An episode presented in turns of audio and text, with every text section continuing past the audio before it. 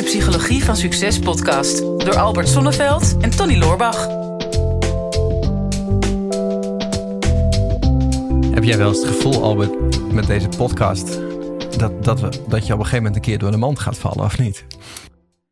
Ja, ehm, want ik krijg toch wel regelmatig vragen, ook op een LinkedIn onder andere, van eh, ja, maar weet jij dat nou allemaal? Of Mhm. eh, zoek je dat toch allemaal op op internet? Of, of wa- wat, wat maakt nou dat jij eh, in ieder geval de indruk wekt dat je alles weet? Ja, En dat vind ik wel spannend, want ik denk, ja, ik, ik weet ook niet alles en ik weet sowieso niet wat ik niet weet. Dus dat, nee, dat, eh, ik vind wel, we krijgen inderdaad eh, de afleveringen blijven oplopen. hè. En op een gegeven moment heb je alle slimmigheden die je, die je wist, zeg maar, die heb je wel een keer verteld. ja. En dan eh, op een gegeven moment komt er natuurlijk een keer een vraag die wij allebei niet weten.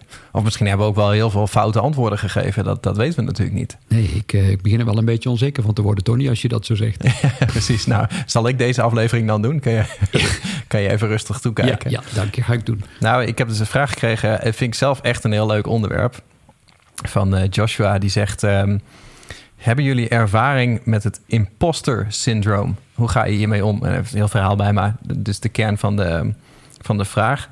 Het imposter syndroom. Dus dat je het idee hebt dat jij eh, ja, de boel aan het oplichten bent. Of dat je op een gegeven moment een keer door de mand gaat vallen. Ja. Heb jij dat wel eens? Ja, ja, ja dat, dat heb ik zeker. En, ehm, en ja, dat heeft te maken, denk ik, ook met. Eh, dat is heel gek hoe mijn brein werkt, maar waarschijnlijk zal de meeste mensen dit wel herkennen die eh, luisteren of kijken. Maar zeker in de begintijd als, eh, als psycholoog, dan, ja, dan kreeg ik soms vragen op me af. Mensen met bepaalde situaties waarvan ik denk, jee, hoe moet ik daar nou mee omgaan? En dan ging ik heel voortvarend aan de slag. Hè, want ik was echt wel van overtuigd dat ik iets kon. En dan had ik bijvoorbeeld acht cliënten op een dag. En zeven gingen prima. Maar die ene, die dan of gelijk was gebleven... of in het ergste geval misschien een beetje terug was gevallen... ten opzichte van de vorige keer. Man, al mijn aandacht ging daar naartoe. En ik denk, ja, zie je wel... Ik, ja, ik, ik heb maar gedaan alsof ik er iets vanaf wist. Maar achteraf, ja, die ene persoon laat toch wel 100% zien dat ik er nog helemaal niks van kan. En die andere zeven, ja, die had ik, was ik voor het gemak natuurlijk maar eh, vergeten. Ja. En, en dat is heel verwarrend. Hè? Dat ik voortdurend ging, ging vergelijken wat, met, ja, klopt het nu wat, wat ik zeg en hoe verhoud ik me daartoe? Ja, nou, het, het is dus... ehm, heel veel mensen hebben hier last van. Dat is eh, gemiddeld eh 21% van de wereldbevolking, heb ik even nagezocht... heeft last van het imposter syndroom. En, en dat, dat kan eh, bijvoorbeeld betekenen dat jij naar je werk gaat... en dat je in een vergadering zit... en dat je denkt van... eigenlijk heb ik geen idee waar het over Nee. gaat. Of ehm, ja, ik, ik hoop niet dat ik de beurt krijg. Dat ze mij vragen van, wat vind jij? Hm. Dat je het niet weet. Ja, Hè, dat kan ook zijn ehm, gewoon... ehm, nou ja, hè, net als wij in een podcast of, of als je op het podium staat... dat je bang bent om een vraag te krijgen... of überhaupt gewoon in je functie dat je weet Ja. van... ik doe deze functie nu wel, maar eigenlijk weet ik niet precies wat ik aan het doen ben. nee. Ehm, en dat je daar een bepaalde angst voor hebt. En weet dat als jij aan zo'n vergadertafel zit... dat de een op de, één op de vijf om jou heen... die heeft precies hetzelfde als jij. Die weet het ook niet. Nee, nee. En dat, en dat geeft niet, want de collectieve intelligentie is vaak, is vaak groot genoeg. Ehm, maar het schijnt zo te zijn dat het heeft te maken met, met IQ. eh, of met zeg maar, hoe eh, bedreven jij bent in een bepaald onderwerp. Hè, des te slimmer jij bent, of eh, des te meer je van iets af weet, des te groter je onzekerheid wordt dat je, dat je iets niet weet. Ja. Ehm, en des, des te meer je aan het imposter syndroom gaat leiden. Ja, Dus je kan maar beter nergens verstand van hebben. Nee, nee, ja, dat klopt. En dat is natuurlijk ook zeker ook om, omdat ik betaald word om, eh, om slimme dingen te zeggen. Ehm, Door wie dan? Want ik zit hier gratis. ja, ik kan me nog een tijd herinneren dat jij Ding Dong bij mij aanbelde als cliënt. Ja, En eh, ja, het is goed dat wij een ruilhandel hebben gedaan. ik heb jou volgens mij voor één sessie betaald, maar daarna wilde je het niet meer hebben. Nee, nee, nee, nee, nee. Ik hoef geen bloedgeld. nee, maar inderdaad, mensen betalen me. En, en dan ja, wordt er van mij ook verwacht dat ik eh, slimme dingen zeg. En nou ja, gelukkig pakt het ook vaak zo uit. Maar er blijft altijd wel zo'n zo'n knagend stemmetje van... "Nou, mm, maar misschien heb ik wel een beeld gecreëerd dat ik alles weet. En, Mhm. en kan ik daar dan nog wel aan voldoen? Ja, ja in de, een leuk onderzoekje vind ik wel, of onderzoekje. Twee onderzoekers, uh, Dunning en Kruger, die hebben hier onderzoek naar gedaan. En wat er uitgekomen is, dat noemen ze het, het Dunning-Kruger effect. Ik weet niet of je weet wat dat is. Geen Dan ga ik je verblijden met mijn... uh, Ja. Ik weet een keer iets wat jij niet Ja, weet. ga Dus helemaal pak los. even het moment voor. Ja. En weet je Eh, zeker dat je het weet? Ja. Ja, nou kijk, het, het Dunning-Kruger effect... dat houdt in dat als je zeg maar de, de maatschappij zou verdelen in, eh, in, in, in twee kampen... of twee groepen, eh, Ja. niet zoals mensen dat in het verleden deden... ehm, dan heb je enerzijds heb je de competente mensen... Hm. En eh, competente mensen zijn dusdanig competent dat ze van zichzelf weten hoe competent ze zijn. En Ja. aan de andere kant heb je, laten we zeggen, de incompetente mensen. Maar incompetente mensen zijn dusdanig incompetent dat ze van zichzelf niet weten dat ze incompetent zijn. Oei. En eh, dat is interessant in dat hele onderzoek. eh, prachtige zin die daarin staat, zeg maar, in de moderne wereld eh, lopen incompetente mensen over van zelfvertrouwen en zijn competente mensen terughoudend. Ja, ja. Nou, en dat zal je ongetwijfeld wel eens opgevallen zijn Ja. als je op so- social media hebt gekeken, op Twitter. Iedereen, heel veel mensen die daarnaar reageren. Dus laten we niet iedereen over één kam scheren. Maar je ziet dat heel veel mensen die reageren op een, een politieke post of, of wat dan ook, ehm, zijn vaak de mensen die ehm, niet van zichzelf in de gaten hebben dat ze geen verstand hebben van het onderwerp waar ze op reageren. De beste stuurlui staan aan wal. Ja, maar je ziet bijvoorbeeld een politieke uiting of je ziet een bericht van iemand anders. En omdat jij eh, dusdanig incompetent bent dat je van jezelf niet weet dat jij geen verstand hebt van deze materie, ben je heel snel geneigd om er iets over te roepen. Hè? Of dat nou de coronamaatregelen zijn of, of, of iets anders. Zeg maar, het is niet gehinderd door enige vorm van kennis. Gooi jij je mening naar buiten. Terwijl eh, iemand die competenter is rondom dat onderwerp, die weet van zichzelf van. Hmm, ik weet hier eigenlijk niet voldoende vanaf om hier een mening over te kunnen geven, want ik ben kwetsbaar. Ja. Want ik ben me heel erg bewust van alles wat ik niet weet. Net, jij zegt net van ik weet, ik weet niet wat ik niet weet. Nee. Maar je weet wel dat je bepaalde dingen niet weet. En omdat je, da- omdat je daar bewust van bent, ehm, hou je je mening liever voor je en ga je twijfelen aan jezelf omdat je bang bent om ergens door de man te vallen. En dat is een beetje het imposter syndroom... wat, wat iedereen met zich meedraagt. Hè? Of dat nou in je werk is of, of, of op social media. Ehm, wat in principe niet erg is als dat zich af en toe voordoet. Het houdt je scherp om te laten ontwikkelen. Het wordt pas een probleem als het, als het je tegenhoudt om je uit te spreken. Hè? Of als het je tegenhoudt om...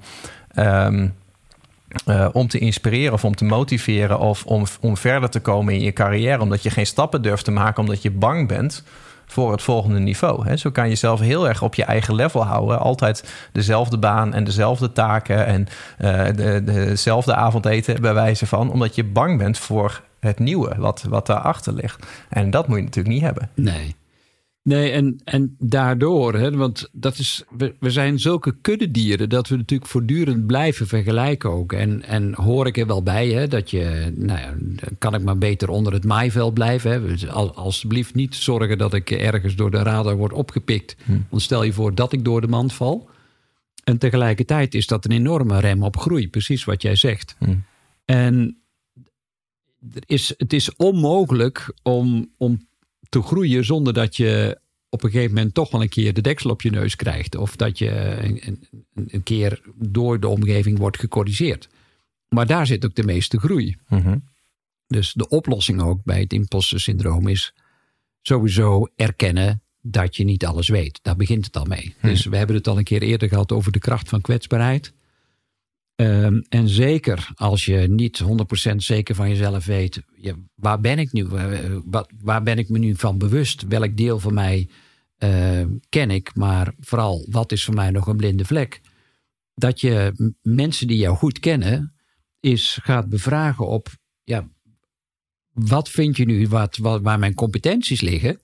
Maar wat zou ik nou nog moeten ontwikkelen, wat ik niet helemaal van mezelf zeker weet dat het ook latent bij mij aanwezig is? Mhm. Ja. Dat zou wel een manier zijn om daar langzaam maar zeker uit te komen. Ja, en, en ook ehm, ermee akkoord gaan. Kijk, het ligt een beetje aan de situatie. Hè? Maar als jij ehm, eh, in, een, in, een, in een bedrijf zit of, of in een groep, dat je op een gegeven moment vertrouwen kan hebben dat eh, de collectieve intelligentie en, en het collectieve kennis voldoende gaat zijn om verder te komen. En ehm, wij hebben daar natuurlijk, wij hebben wel eens masterminds hè, uh, met, met andere ondernemers. En je merkt dat um, hoeveel te verder bijvoorbeeld een ondernemer komt in zijn business. Hè. In het begin heb je echt een ondernemer, is een eenpitter, wil alles zelf doen, denkt ik, ik kan alles het beste. En, en managers hebben dat, hebben dat vaak ook. En op een gegeven moment komt er ontwikkeling, dan uh, komt het loslaten. Hè. Dan, dan, dan wordt iets groter dan jezelf, dan durf je uit te besteden. En dan is het nog wel een beetje ja, piramidespel. hè, van jij in de top en delegeren. En dan ben je geneigd om mensen aan te nemen die minder goed zijn dan jij, want die kan je onder de duim houden. Maar je merkt dat naarmate ondernemers succesvoller worden of meer met ontwikkeling bezig zijn. Wij hebben dat vorige week hadden, kwam dat ook nog even op tafel. Uh, dat je op een gegeven moment uh, de domste persoon aan tafel wil, wil zijn. Hmm. Dus jij als eigenaar van het bedrijf, als jij al je mensen bij elkaar zet, dan wil jij de domste persoon aan tafel zijn. Heerlijk. Ja, want dan, dan, dan kun je leren. Hè? En je wil alleen maar specialisten aantrekken. Maar dat, dat is natuurlijk heel kwetsbaar. Um, maar dat kan alleen maar als je erop vertrouwt dat die collectieve intelligentie aanwezig is en dat zeg maar de expert zijn betekent niet per se dat jij alle kennis in huis hebt. Nee. Ehm, eh, dat, dat jij de leider bent, betekent ook niet dat je alles hoeft te weten. Leiderschap betekent juist uh, gebruik maken van, van de resources die er zijn. Hè. Leiderschap betekent gewoon mensen in beweging krijgen om gezamenlijk een, een doel te bereiken. En uh, dienend leiderschap wordt, wordt zelfs dat andere mensen een doel bereiken en dat jij alleen maar beschikbaar bent voor wat, wat zij nodig hebben. Ja. En ik denk, of je nou ondernemer bent of, of manager, of je bent gewoon, je zit ergens in een team en je hebt hier last van.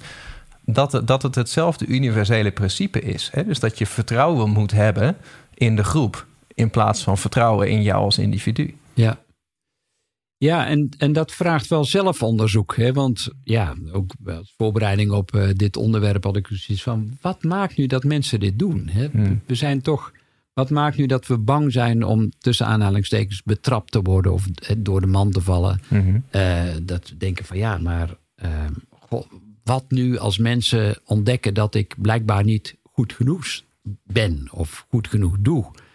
Um, met andere woorden, wat zou er van me overblijven op het moment dat de groep mij zou laten vallen? Maar in feite hoef je niet zo met die groep bezig te houden, want je, op het moment dat je jezelf groter voordoet dan dat je op dat moment in werkelijkheid bent, ja, dan laat je jezelf vallen. Mhm. Dat is denk ik uh, ja, het verdrietige. dat je ongelooflijk veel energie moet stoppen in, in beeld in stand houden, wat er in werkelijkheid niet is. Nee, klopt.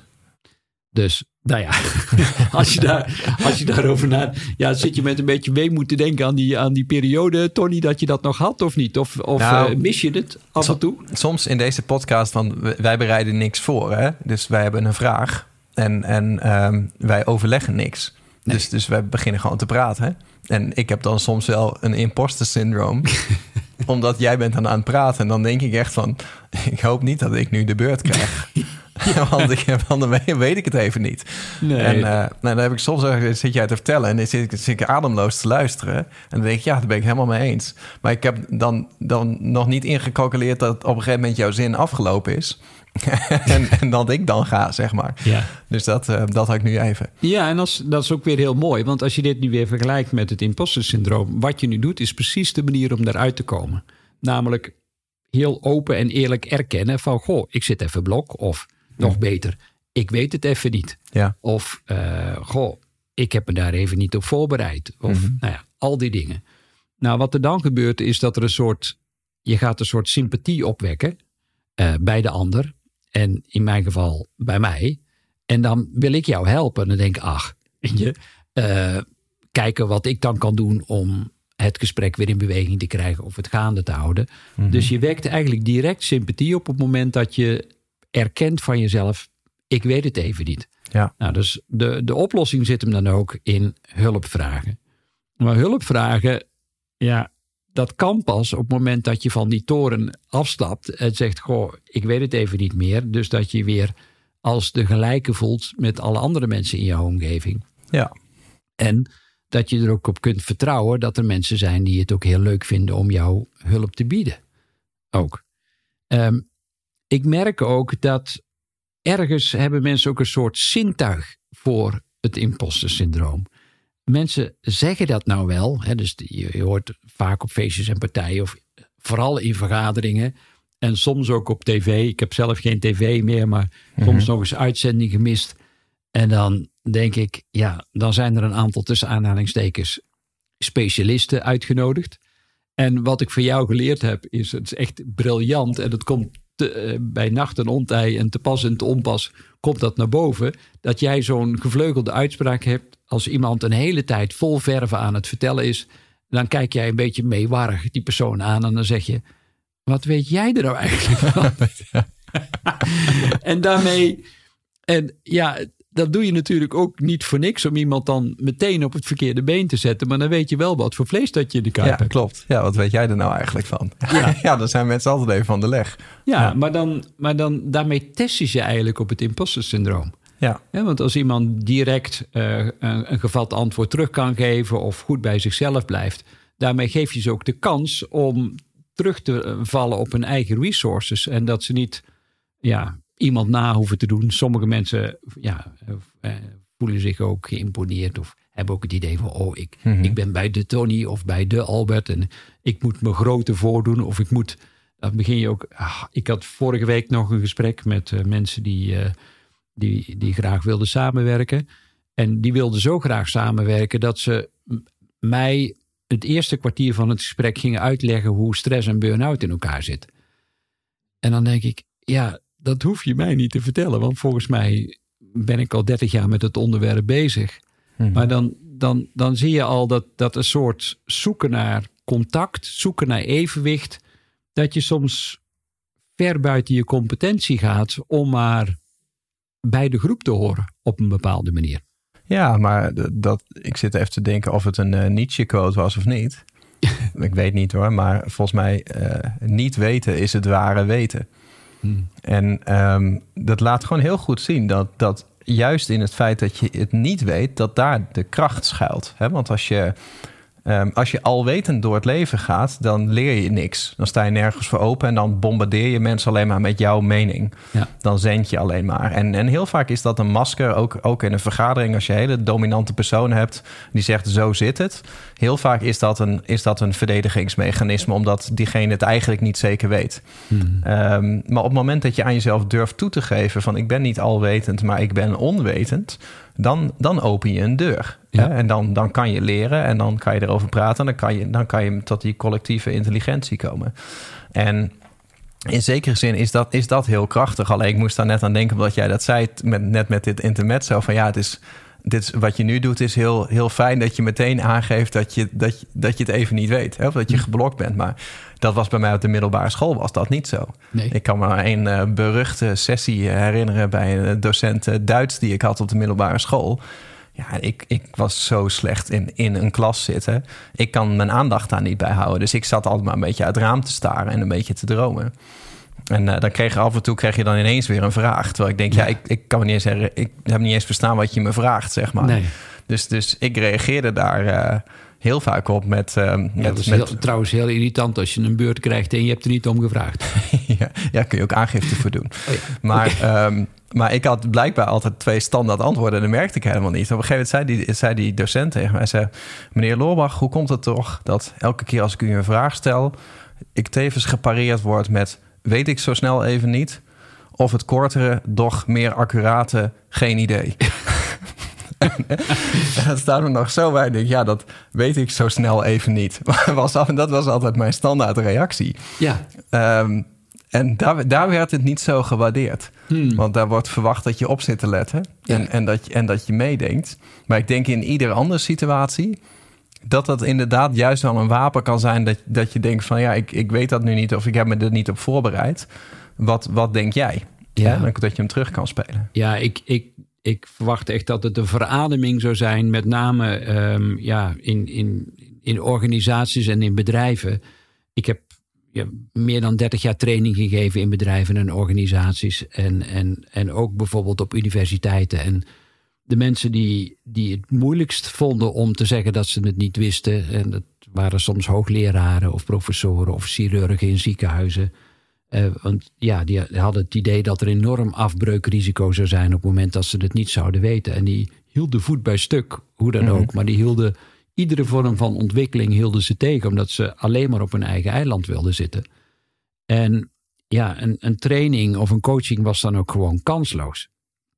En, en ja, op een gegeven moment heb ik ook, als ik dan een aanvraag kreeg, uh, ergens uit die hoek, hè, om, om een training te geven op een universiteit.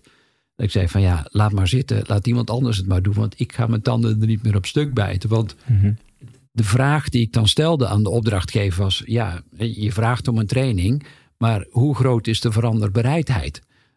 Hoeveel vermogen tot zelfreflectie is er nog?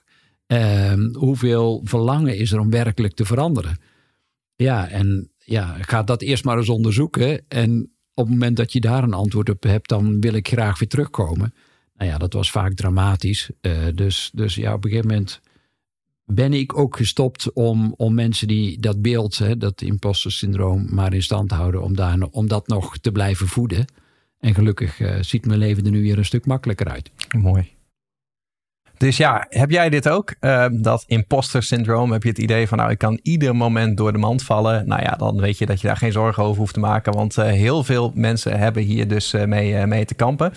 Mocht je nou zoiets hebben van ik wil eigenlijk nooit meer in de situatie komen dat ik iets niet weet, dan raad ik je aan om even lid te worden van Brein TV. Want ja, want Brein TV is toch wel echt een fantastische kennisbank met heel veel programma's over jouw persoonlijke ontwikkeling. En ja, daar zit zoveel kennis in dat je, als je dat allemaal absorbeert, dat je nooit meer in een positie komt dat je even niet weet wat je moet zeggen. Nou, daarnaast laat ook even weten op uh, de YouTube-video als reactie wat je van deze podcast vond. Zijn we natuurlijk altijd benieuwd naar. Als je nog vragen hebt, zet ze erbij of